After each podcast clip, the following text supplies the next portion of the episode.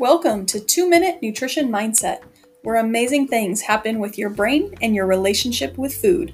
Let's talk about nutrition in a way that most people do not.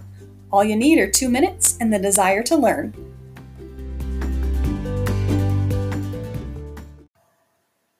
Episode 17 Count Your Macros. Wait, count my what?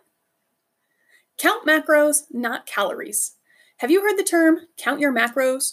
Or perhaps, what are your daily macros? Do you know what that means? Well, I'm almost positive you've heard of carbohydrates, fats, and proteins. Well, those are your macronutrients, or macros for short. We need to start counting macros, not just calories. When I say we need to be more conscious of our nutrient intake and not just our calorie count for the day, this is what I mean. How many carbs, fats, and proteins are you getting in the day? Calories come from those carbohydrates, fats, and proteins.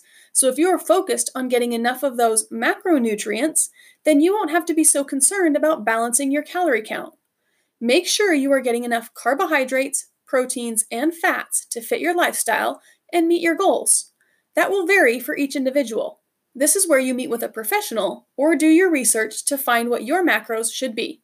They will vary day by day depending on your energy needs. Have a hard workout, macro count goes up. Have a lazy day on the couch, macros will be lower.